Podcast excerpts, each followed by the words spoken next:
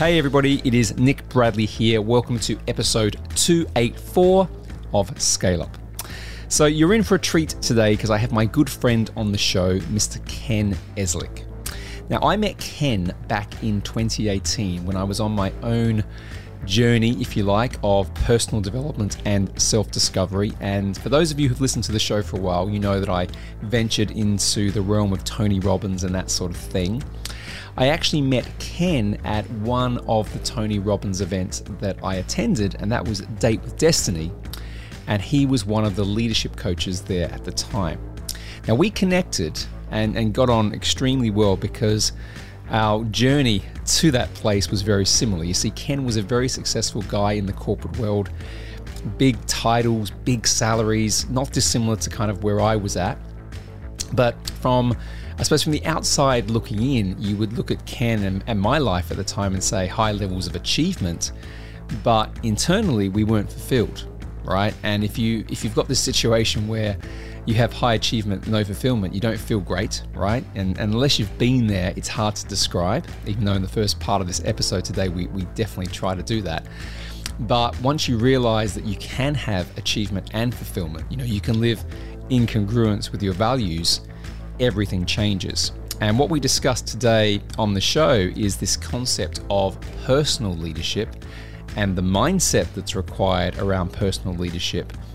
And and you know one of my favorite sayings being that you can only scale a business to the level of your identity. Well, that all starts with understanding who you are, what makes you tick, what lights you up, you know, what your purpose and your mission is. And I see a lot of people they either write to me here on the show or sometimes I see them out when I'm at events and they always come up and ask that question about, you know, how do you make that shift? If I'm doing something right now and it doesn't feel again congruent with who I am, how do you make that shift? Well, for me, it started with you know going to those events and meeting people like Ken. I didn't have all the answers. I'm not saying that, but what I did know is that there were answers. So that's the first part of the of the conversation. The second part is what does it take to be a great leader? What does it take to be a leader that is building a big sizable business with impact? So we're going to get into those different things because what Ken does now is exactly that. He finds leadership for organizations. He goes in there and looks at what capability is required and he's very very good at assessing if you like people who can go into organizations and make big things happen. The strongest force in the human personality is to stay consistent with our own identity, however we define ourselves. So that is the episode. It's a great conversation. He's a very, very good friend of mine, as I said.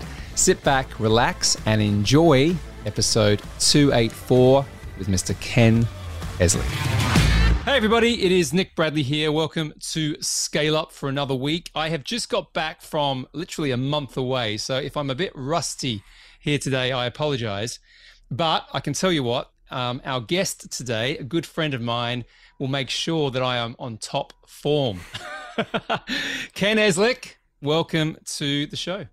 What's up, Nick? I am going to make sure you're on top form. A month is too long to be gone, dude. You've got some like you got some work to do. well, what's funny about it, right? So when when Ken and I met, and we'll get into this a little bit, um, I was at a Tony Robbins event, and Ken was one of the leadership there. So he was effectively coaching us to go through. Um, how should we describe it? A certain experience. yeah.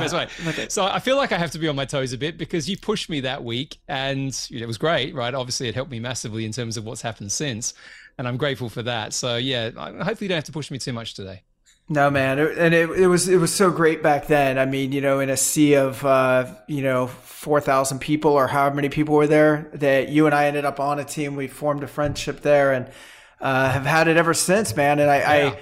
I I think that was the beginnings of this, if I remember right. It was, and it was yeah. Date with Destiny was the event. And yeah. for those of you, I know I know a lot of listeners have kind of um, explored the world of Tony Robbins and personal development. So a lot of people have been to those events. A lot of people reach out to me and ask, "Should I go?" And I always go, "Well, do you think you should go?" you know, yeah. I was kind of called to it. But just to kind of unpack a little bit of this, so in a kind of sort of weird serendipitous type of thing, like Ken and I became friends pretty quickly because we connected on a, I think, similar uh, journey to that place, and we'll talk about your journey as well as we go through today. And um, and I was kind of trying to get some insights of how do you transition from, you know, a, a corporate career, a successful career into something where you can have more ownership of what you want to do, your freedom, your wealth, and all those sort of things. And um, and Ken helped me with that. And then we connected again in another group and and started to get to know each other. And we went away, didn't we, for a weekend to see Brendon Burchard? That was pretty. Yeah, fun. yeah, that was awesome. Yeah. Um, and we've kept in touch ever since. So so Ken, let, us let's, let's kick off. Um, and you know maybe maybe touch on on your journey into into the Tony Robbins thing as well, because you've gone all the way up to the, the highest levels of leadership there. Um, mm-hmm. But you know, let's get uh, our audience just to um, to to know you and to learn more about you. Yeah, sounds good. Thank you, Nick. Um, and I'm glad to be here with you, man. I, I think, um, and this might be where you and I resonated, is I got to this point in my life where Tony's got this old quote that a lot of people have heard because it's a great one. It's success without fulfillment is the ultimate failure. and the first time I heard that, it was just like, man, they wrote that for me because I was in this habit of doing really cool things. I mean, I built a business in my 20s. I sold it to a Fortune 500 company. I became a millionaire. Uh, then I lost the money. Then I would like earned it back. But I was just always on the grind with no finish line. And I was just addicted to more. I just wanted more. Um, and I think a lot of entrepreneurs get in that trap. Um, and a lot of people that um, you know, on kind of the Maslow's triangle, we define it as like the orange person, right? That that it's the striver achiever, right? You get really get hooked on this on this thing of more. And so anyway, 2012, I leave the corporate world. I know I want something more. I start getting into leadership and leadership recruiting a little more heavily, but I'm still not in the Tony world yet. Around 2014 is when I jumped into there. And, and as I started to unpack all of this, I was like, you know, there's got to be something more than just getting things. All right. Not that I was the richest man in the world, Nick, but you know, we, we did well, but no matter what we did, it was never enough. And I think everybody can relate to like going back to, I think when you're a kid, you go, man, if I could make 50 grand a year, that would be so awesome. Right. And then it's a hundred, then it's 300, then it's like whatever it is. It's never really filling us up if we don't know like what the magic ingredients Did you are. understand so I got, that at that point? I mean, I mean, uh, uh, were you sort of, cause again, I can, I can connect and resonate with this. Were you sabotaging things because of like you know the fact that you know you were trying to get something but when you get there you weren't fulfilled so therefore you sabotage the other things around your life at that point i like the path you're going on i'd say the biggest thing nick is i was having an identity crisis because on one mm-hmm. hand i was like hardwired for my version of success which didn't mean anything because it wasn't fulfilling me right but my version of success being you know you got to make you know senior vp by this date you got to have you know this many this much money in the bank by this date instead of focused on fulfillment, right? So I'd say what that was, Nick, wasn't like a pivot in a day, right? It was more of an awakening where you go, I know I'm not happy. Like I showed up in the Tony Robbins environment not out of inspiration; it was completely out of desperation. Right? It was like what you, I'm doing isn't. How did you working. end up there? I, know, I don't think I, I even know this story, but how how did you first get introduced to that world? So way back when, like in my twenties, I was listening to like Tony on cassette because that's how old I am. And uh, um, you're, not, um, you're about the same age as me, mate. I don't think we're that much old. I'm, I'm 48 this week. You're. Well, uh, I'm about 10 years older than you, my man. Are you? Almost nine oh, years. Man, yeah. I didn't realize. Yeah, yeah. God, you look yeah. young. So you look super young, dude. Thanks, brother. Well, I was listening to Tony's tape, so now you can do the math. This is like you know whatever 1990 or something, right? And I'm and I'm listening to Tony on tape, and I'm like, this guy's cool, man. This guy's great. And he was sort of my online, like you know, not online, but on the road business education. You know, I'd be driving around, seeing clients, and I'm like, this guy is great. But what I used to do with self development is I would. It wasn't a place that I lived in. It was a place that I would like order a la carte as needed. You know what I mean? Yeah. So it'd be like sales are down, listen to a sales program, you know, psychology is off, listen to that, you know, but I never immersed myself in anything. And, but I liked it. I liked it. I dabbled. Um, and so here I am, you know, this is 10 years ago and I'm at this like crossroads and I'm like, this sucks, man. Like I, I, I don't know where to go. And, and, and again, it takes me another couple of years of, of in the muck with myself before I go, you know, Tony Robbins was pretty good for me back in the day. I think I'm going to bust those old tapes out again. And so I did. And then I never even knew about like live seminars that he had. And so not doing a big commercial for Tony, but ended up going to a live seminar in 2014. Ended up literally in that moment, I think you had a similar experience at your first one where I was like, I didn't have all the answers. I'm not saying that, but what I did know is that there were answers. Mm. You know what I mean? I knew that I wasn't alone. I knew that I wasn't broken. I knew that I could, if whatever was going on could be fixed and that I had everything I needed inside of me to fix it. And that was like a massive awakening. That's, an, that's a like really a good distinction, awakening. actually. I think, and I think that yeah. was probably where I got to a little bit as well, because I was, I was looking for answers of yeah. questions that I couldn't answer myself. And when I went to that first event, you know, again, like you, I, I had listened to the books mainly, uh, you know, the audio books of his books, but never taken any action. And a lot of those books are action orientated, like, you know, stop here and do something. I never did all that, right? Look back now.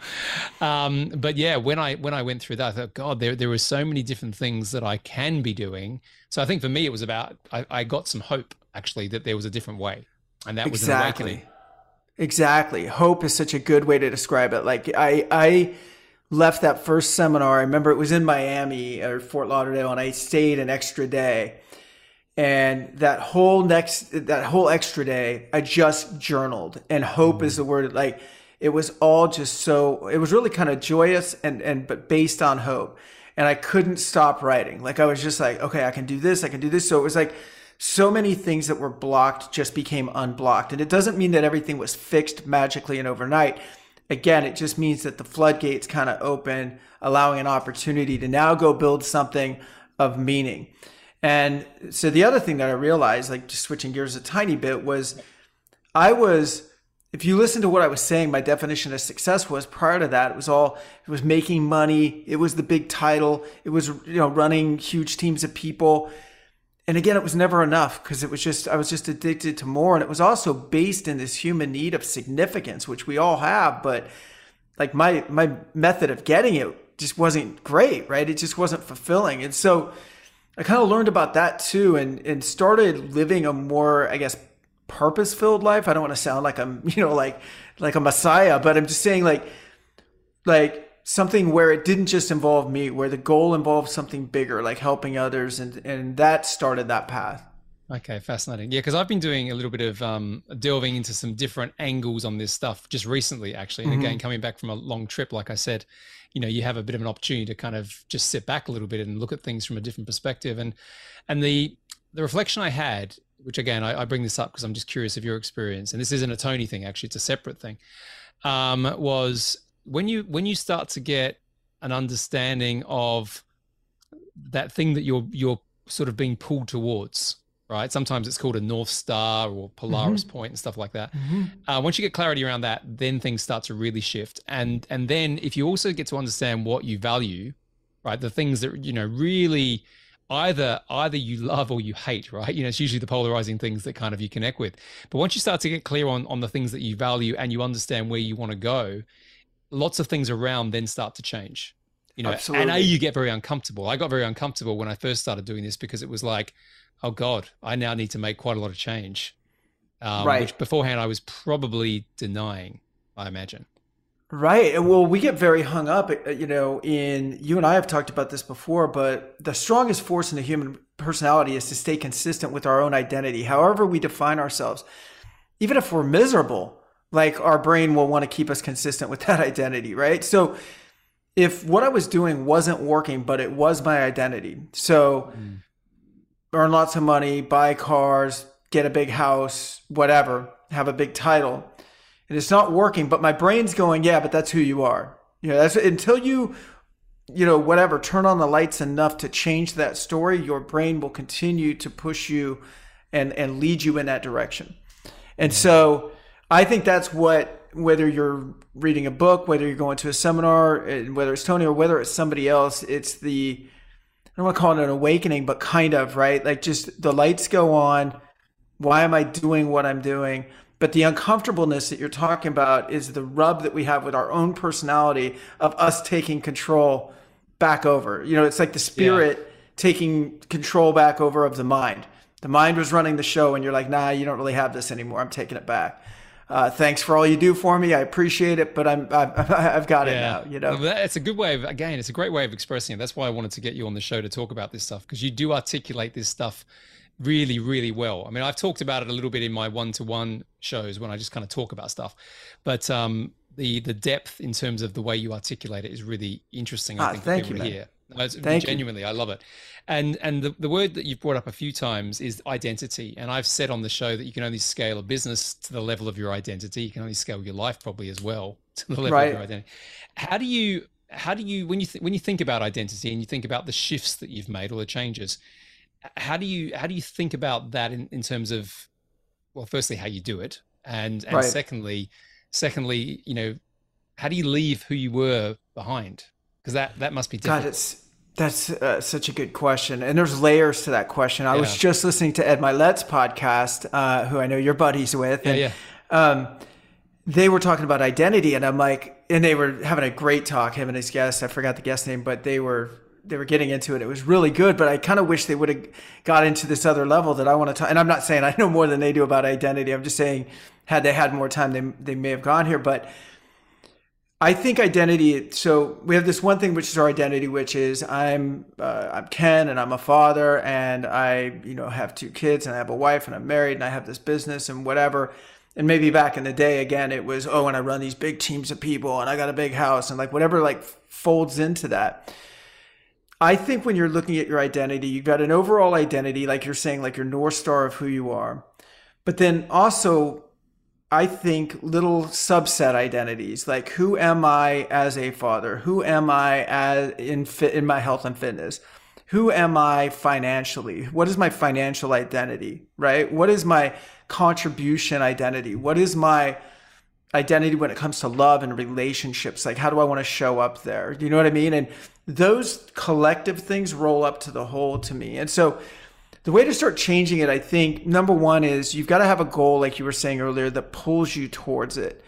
So the idea of I keep reflecting on my own experience because it's the one I have, but but the idea of me going more, more, more. Like if a team, okay, when I get to running that team of 500 and I'm making, you know, X uh, hundreds of thousands of dollars a year, then I'll be happy. But no, you won't, right? Because I'm addicted to more there. And, and it's, and I'm pushing really hard towards it. You can feel it in my language even, right? It's like, I want it, I want it, I want it.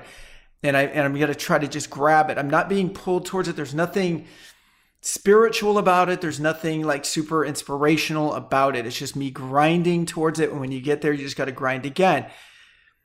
I could have the same goal, but if I attached it to different things, it might have actually been more successful and I might have stayed in the corporate world longer. Because had I been more consumed with helping others, which I was a good leader and I did a good job leading people, but that wasn't like my North Star necessarily. It was all about my ego and it was all about I've never even really said it that way, but it really was. Mm-hmm. I've never really wanted to say that because I did take good care of my people. But unfortunately, had I made them my North Star completely, again, I probably would have stayed and who knows, might have become the CEO of a publicly Yeah, traded it's company. So difficult. This is this is fascinating because I mean, and again, back to how we connected. My my my story and yours are so aligned. Like, and I and I probably was a little bit um naive or it was a blind spot for me back in the day. I think now I look back, I can see it with absolute clarity. But when I was in there, I might have said stuff like, "Oh yeah, I'm leading these people because it's all about them. It's all about the the, the goodness of the business we're trying to create and all this sort of stuff." But it was really about you know significance for me massively. I just wanted, like, yeah, if you looked at what I had written down, it wasn't about everybody else. You know, uh, back then it was it was all about me. It was all about me, and it was generally based on material things. And again, since I was addicted to more, there's never never enough. It was like, oh, okay, cool, we did it, yay, uh, let's go do it again. And so, so it's not so much about like what I was doing at the time. That wasn't really the problem. It was like what what was I doing it for, right? Yeah. And and until I realized that, so so then in realizing that, it was like we did this exercise where it was like go back to the earliest age that you've ever been, and your audience can even do this now on a micro scale. But you know, what did you really want to be when you were growing up? Like, what did you want to be when you were five years old, as an example, right? And and what did you want to be when you were eight years old? And I'm doing this not as an exercise, but just to give you an overview and keep doing this throughout your life and then can you draw any parallels to like what you wanted to be when you were 5 10 15 20 years old and for me everything, even though these jobs were quite different. Like I think at one point I wanted to be a comedian. I think at one point I wanted to, but you know what it was? I wanted to make people laugh. And and then it was also going back to when I was the most happiest. When was I most happiest? I was very happy when I was in the military, when I was serving others. I was so devoted just to serving. Like I literally just wanted to be a patriot. I didn't want to be I didn't care about being recognized. I wanted to be the guy that like you know, I guess a little bit of significance, but in a good way, like wanted to be the guy to take that bullet for you if, if you needed it taken, you know.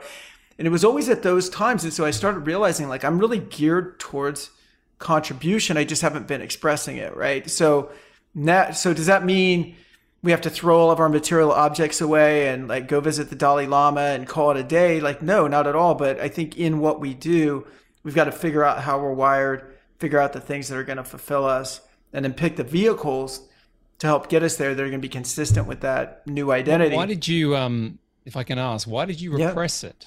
Or what you know, what what do you think the drivers were to repress it? If if that was something that you naturally felt comfortable in.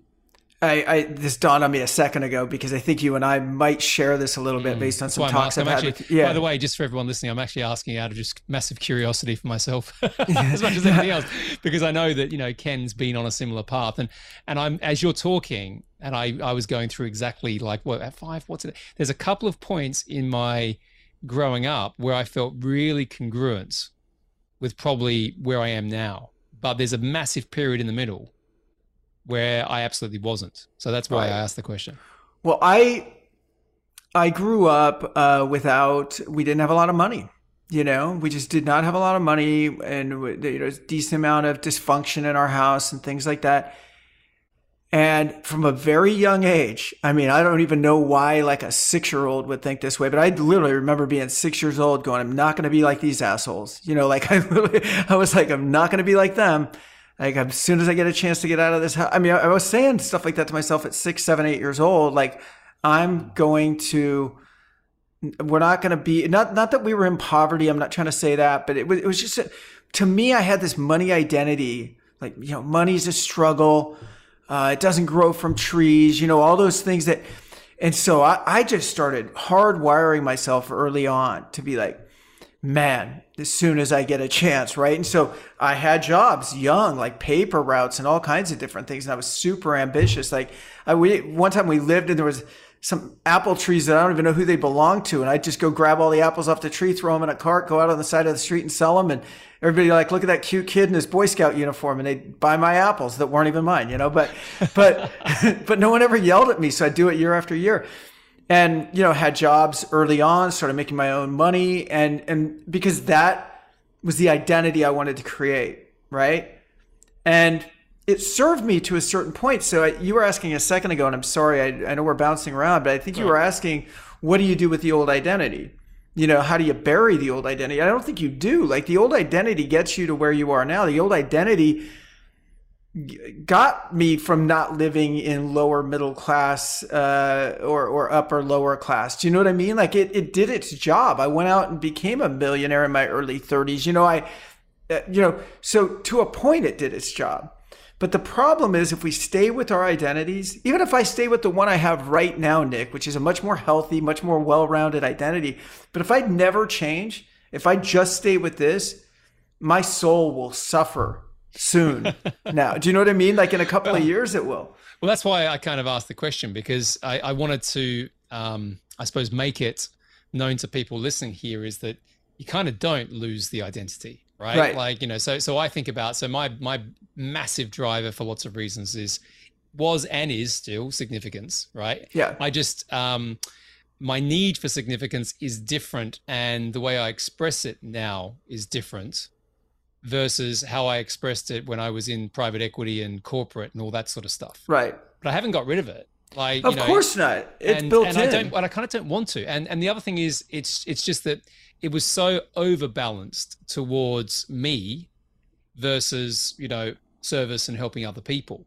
Right. right. You can be significant and make a massive impact that helps the world.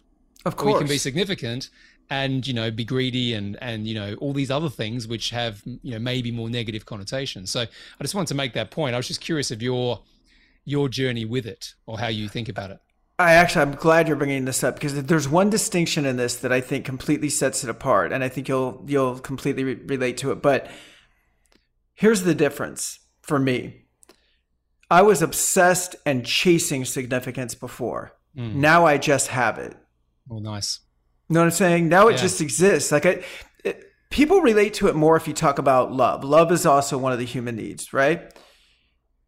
You ever see someone, male or female, doesn't matter, that just really wants a relationship and oh my God, like, whoa, will he call me back? Will she call me back? Right. And it's just desperate and it's sad because they're chasing it, right? And they're valuing it so much above everything else that it's just kind of sad. And the universe, I don't feel like, you know, will, will provide uh, when you're chasing and when you're coming from a place of scarcity. And so my need for significance before was coming from a place of scarcity. When you think about it, it was like, mm-hmm. I'm not significant enough. Give me more. Okay, here's some more. It's not enough. Give me more. Here's some more. You know, and you're just in that trap. Now it's just like, no, man, like I, I know what I'm doing is making an impact. I'm proud of the work that we do. I'm proud of the team that I have. And we, of course, make mistakes and all of that. But am I significant? Of course. Do I care about significance? Of course. I just, I'm just no longer chasing it like I was before. Yeah, that is a, that is an excellent distinction. That's an excellent distinction because I think it's you're right. This idea of needy is creepy, right? yeah. Know, and, and, if you if you're too fixated on any one thing, you know, use the word obsessed before, um, it can take you. It can it can really put blinkers on, right, around yes. everything else. And that, and I find again as you're talking, I'm just reflecting.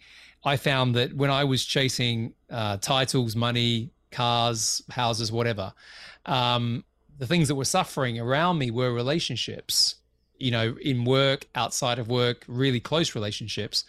And I, I didn't really have any awareness. You know, I, I think maybe, right. maybe, maybe I sort of did it at a deep level, but I was kind of just not, not watching it. But I, my sort of conscious mind was, was clouded. Right. Well, Nick, I also think there's different times uh, where, again, it served you. So if you took someone at 25 years old and they're just starting a company. And they've got to put food on the table they've got to get out of debt they've got to do you know all these different things. And that maybe describes kind of where we were in our early 20s but that that's the time to maybe double down on this success thing right? We're going to be out of balance at different times in our life. I don't expect someone at 25 who hasn't done anything yet to go like you know what, man, I just want to live a balanced life and contribute to everybody and love and rainbows and butterflies. You're almost like, hey, get to work, man. Like, like you gotta, you got some work to do. So again, it's, it's not shame to the old self. It's not, you know, oh, I wish I wasn't that way. I'm glad I'm not still that way because again, that way stopped working. If I, if I was going to encourage anybody on anything of where to take a look at this, it would be, are you happy? I mean, you know, and, and I'm not talking about every single day, but I mean, in general, are you happy? And if you're not, take a look at the things you're valuing to see if you need to shake it up a little bit. I mean, I think we all just have to keep doing that on a consistent basis. And in what your, you know, what your audience is doing, especially where people are really geared towards growing and scaling up their businesses, right? It's like there needs to be a new identity every time you know, I mean, if you're constantly setting records, you're constantly going to a place you've never been before, more than likely, unless you've mm-hmm. built another business. And that requires you not only to have a different skill set, but more importantly than that, can, skill sets can be picked up very easily. Mindsets can't. And so, you know, every single time you're, you know, you're going to take your company from 10 million to 50 million, totally different mindset, 50 to 100, totally different mindset.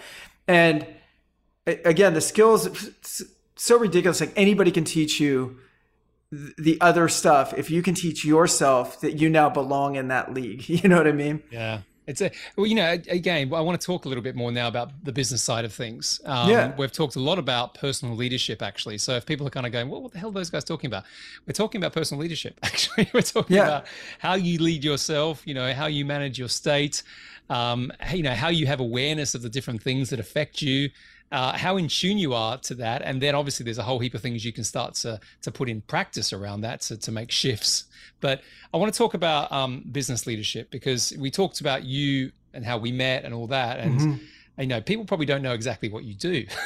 right. And so let's kind of get into the work side, the career side of you, Ken, because you work with high level leaders um, and your, I suppose, experience in business leadership is you know right up there. So you know, please give the um, the listeners a flavor of that.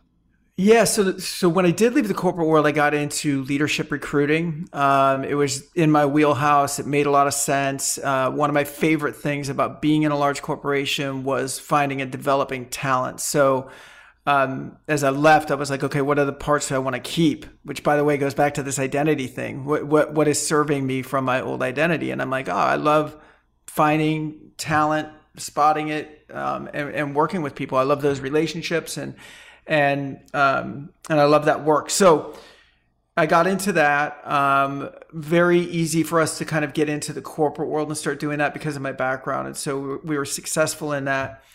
And then in the last few years, we really got more focused on senior level leadership. So, you know, again, your audience, uh, you know, I'm assuming in, in the scale up world, because I've been following you since you started, you know, you've got people of all business sizes, but yeah. when you start your company and it's just you and you know you're working out of your your own house or whatever and then you get out there and you got a few employees and then maybe you got a few more and at a certain point you start hiring other leadership help right where we come in is later companies normally doing like 30 million dollars to say up to maybe a billion is kind of our sweet spot now we have bigger corporate clients that are as high as you know 40 50 billion in revenue but but we're not doing necessarily C suite stuff for them, right? But we like doing C suite placements and really helping founders and existing leaderships understand where they are and what they need in terms of leadership to get to, to the next level. Sometimes it can be an identity change. It can be as simple as that, like what we're talking about.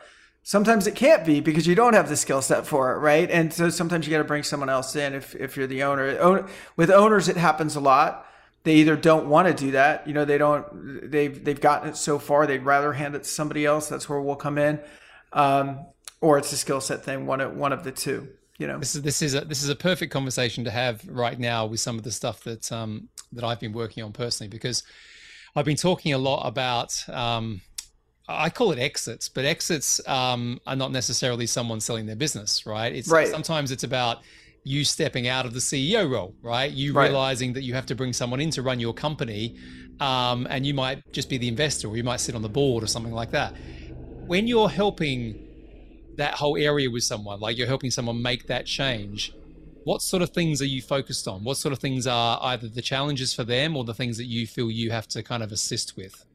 Well, big question because I mean, I think for me, like, I really want to know you know how they start. I want to know their story. I need to know their story not not maybe their personal story but definitely their company story. Yep. how did how did it start? How did it evolve? Where are they now? Where are the pain points um, a lot of times the owner is the chokehold on the business you know that yeah. a lot of times it, it's really them and a lot of times they know that by the time they're talking to me right they're, they're going like I, I get it like I, you know i don't know how to get completely out of it and so that's what we're really talking about. Each business is a little bit different. So, um, you know, one that I can think of that I've been working with a lot lately, re- replacing a lot of C level people is just literally once we establish a relationship and establish trust, it's like, okay, let's look at the whole org chart and let's just talk about who's there. And it's not about like, okay, you guys are out of here or anything like that. It's people that helped you build the company need exit strategies too if, if they want to leave or jobs if they're going to stay if the company takes it to the next level or goes public or whatever it's going to do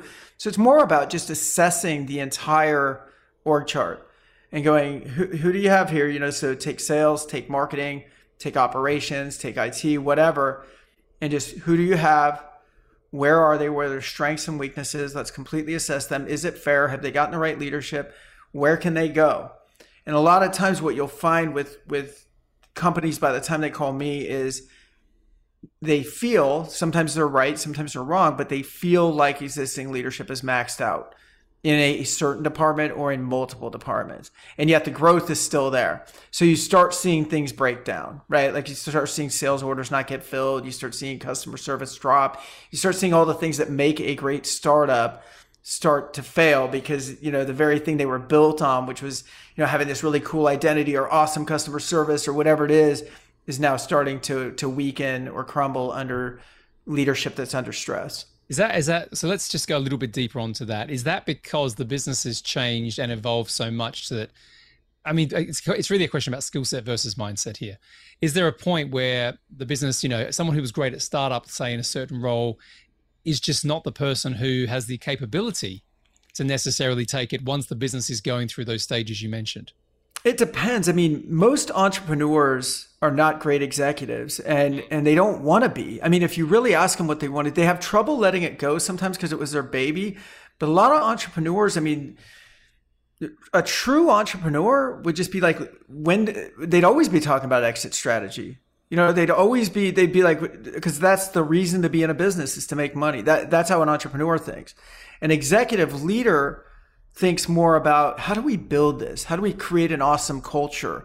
How do we make sure the company endures for 50 years? That's more your executive leader.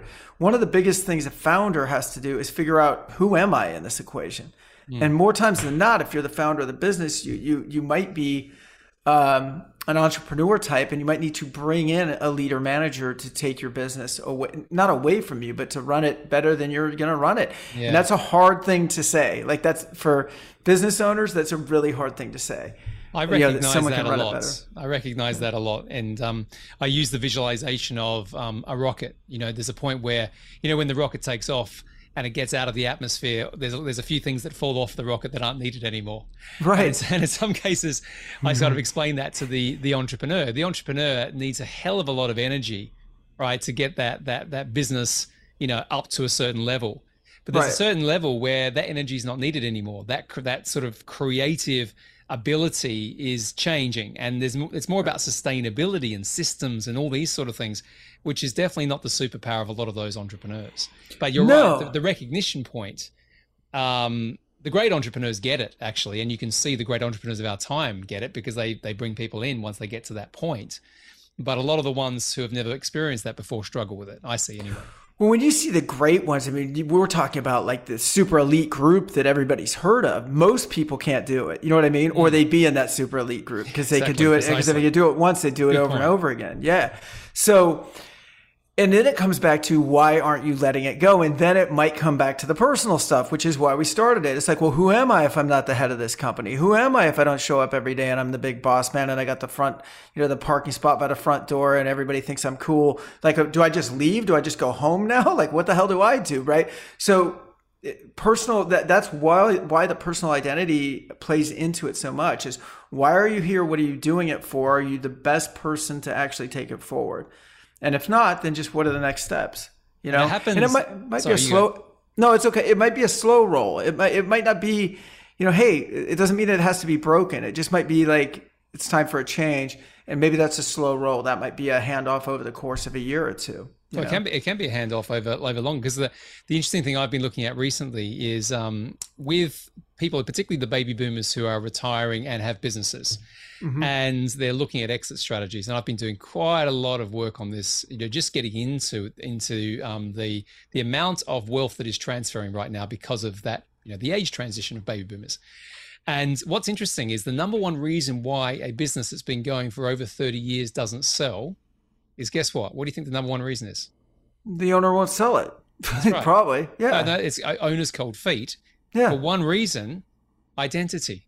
Yeah. Because they haven't they haven't planned that that what I call that next act or that compelling future to step into, and their identity is so tied up for twenty to thirty years in this thing that they've created that, right. that, that you know they, they they've no idea what to do, right? And that feeling right. of loss, like real loss, yeah. is the reason why they don't do it which makes sense so when you hear it, but you know, you've got to be brave to really pack, you know, get into that a little bit. It's too. so easy to look at, like when you're standing on the side, you go, oh my God, you're just clinging to something. And it's so obvious, right? It's so obvious when it's someone else, right? But if it's you, if you're that hmm. person, mm. again, it's your identity.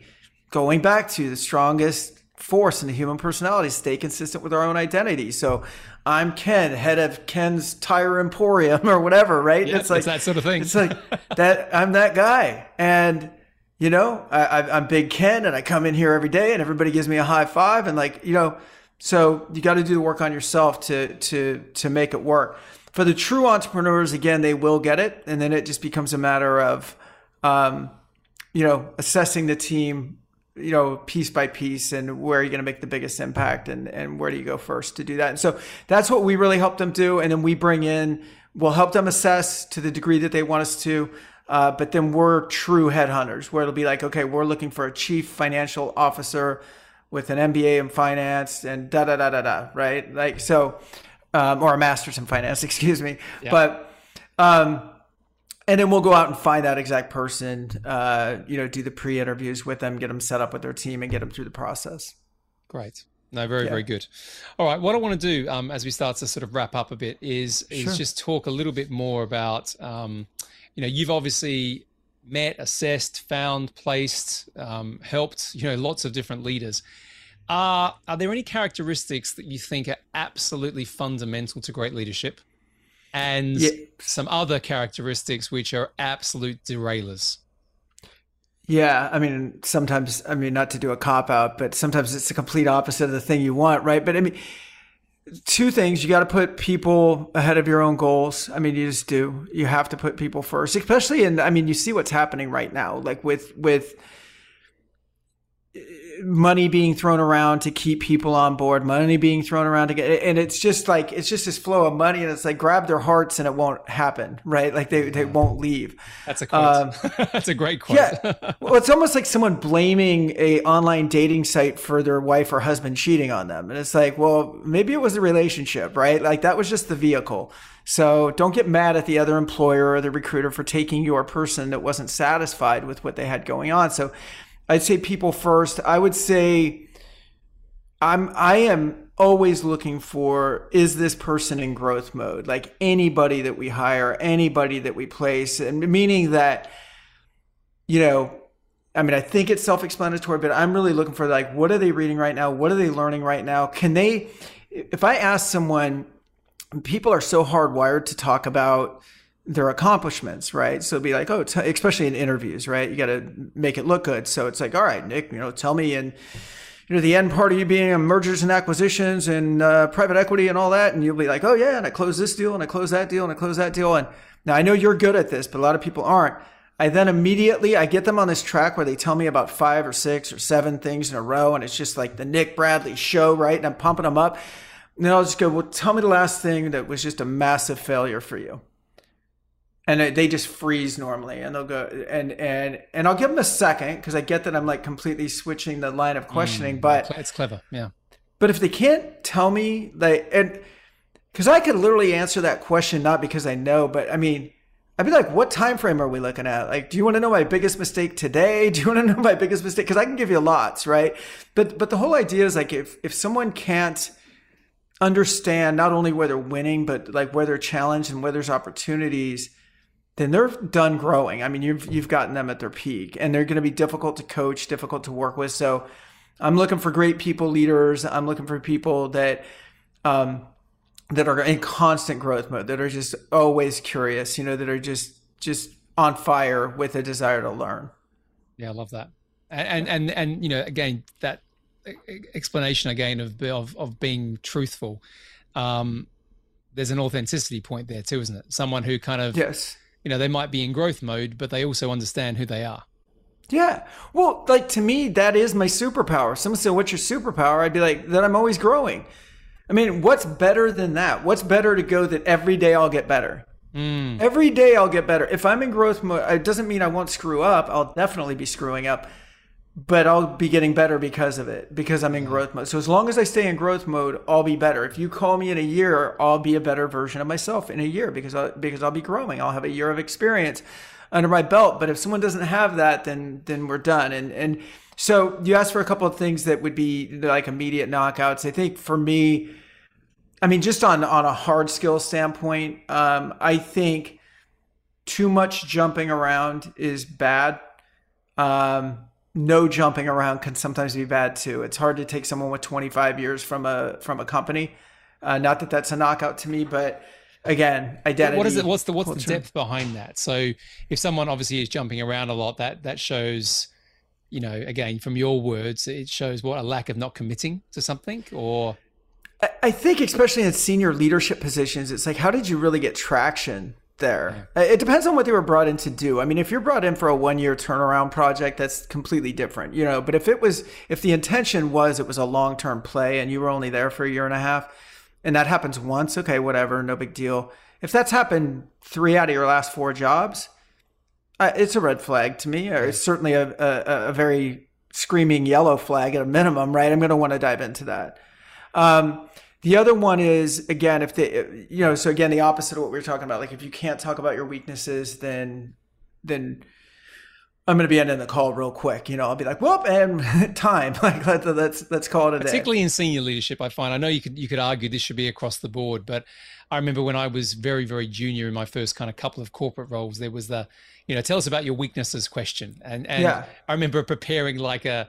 I, I look back now and think it's a crappy answer, but you'd always try and turn the weakness into a positive, like, oh, I did this, but then it was like, but but like you know, when I've interviewed senior people and I've been interviewed certainly in the in the the CEO roles I did in private equity, I was just really honest, like like Yeah. super honest. Like, yeah, well, the reason I'm not there anymore is because I got in a massive fight with another senior leader, Right. and Right. and and we just didn't get on, right? And we Right. tried really hard, but you know, when you're in that situation where there's a lot to, lot at stake and there's a lot of you know competition and stuff like that, one person's going to win, one person isn't. I didn't win. Well, then you came back. You came back too, and you talked about it. It, it just tells me that you're like an honest person, uh, like, and people can work with. They already know what you notice. I'm not even talking about like hard hard set skills, like must have da da da da da. Because again, that's just a list of items that people must have, and if you're like you know, if you're in the job that I do, we've already screened out for that by the time we're on the phone. So when we're talking about tell me about a time when you failed, and we're talking about it with a hundred thousand dollar a year person, of course, that might be just something really small, like you know. It, but if I'm talking to somebody that's running a billion dollar company, it can be like, oh my god, like we initiated a rewards program that was, you know, cost three million dollars to kick off. It was supposed to have an ROI of twenty million, and uh, it produced one point five. And it was my baby, and I was told uh, by other senior leaders, you know, they gave me some advice that I decided not to take, but I ran with it anyway because I was being headstrong. And I'd be like, okay, cool. What'd you learn from that? You know, and if they're like, I, I definitely need to open my ears much more, and I have since then, and here's some examples of that. You know what I mean? And I'm like, okay, cool. Like, and then understanding our clients and their culture and figuring out how that fits in. Right. Yeah, nice, nice, nice, nice. What's your um What's your company called, Ken? Oh, the Leaders Lab, and I have a podcast by the same name. Uh, you've been on it, um, but I know you didn't know what the recruiting company was called. I know that. No, I, Um, I so sort it's- of I wasn't sure exactly. So yeah, it's what's it? It was it was called uh, uh, back in the day. It was called something else. So we during COVID we rebranded. We were like one of those businesses that got com- you know temporarily stopped, and uh, we used that moment really to pause and get more into the, some of the C-suite uh, development, change the name of the company, um, and and marched forward. And we're doubling the business this year and hope to do it again in 2023. Oh, awesome! It's great to hear that you're having that success, and it's such a. I mean, particularly now, there's so much things going on in the world. You know, a lot of I see more fear out there these days than perhaps we've seen in some time, driven probably because of the pandemic, but also, you know, there's the backlash of everything else post that, right? Travel, and then you've got kind of economies and things like that. And I think you know the the need of leadership right now is massive, right? You know what I'm people- lear- what I'm learning through what you're talking about is is we eh, we we would have always said that leaders that can adapt to change or you know I mean that's an important thing important leadership.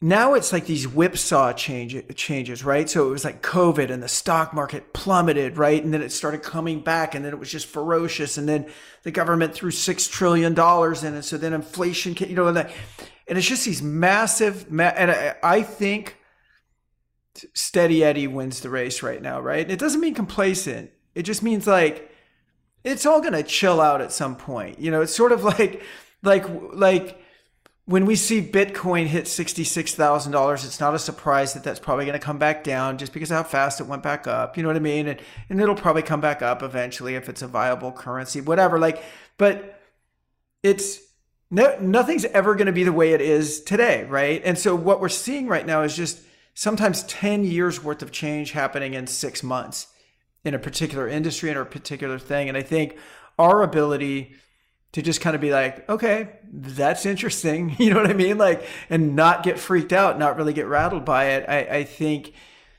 uh, those people are going to be successful. I mean, how much doom and gloom in there was in in the world in March, April of 2020? I know there's a lot right now, but if you look at the fear index in March, April 2020, and you look at it now, it's quite a bit different, right?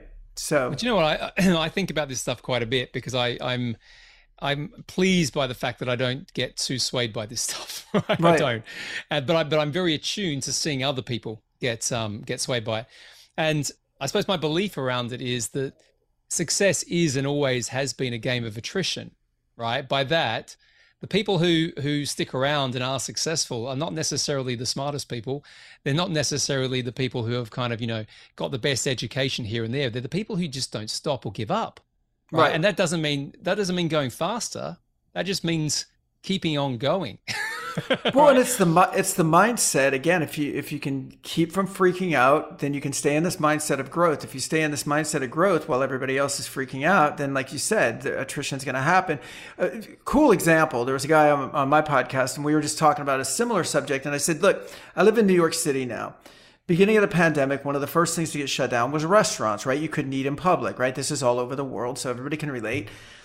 Well, New York City came back and said, you know, um, we, we want to see the dining, you know, the restaurants come back. So we'll allow them to start opening up the sidewalks, much like you see in Europe, right? So really cool, like sidewalk dining in, in New York.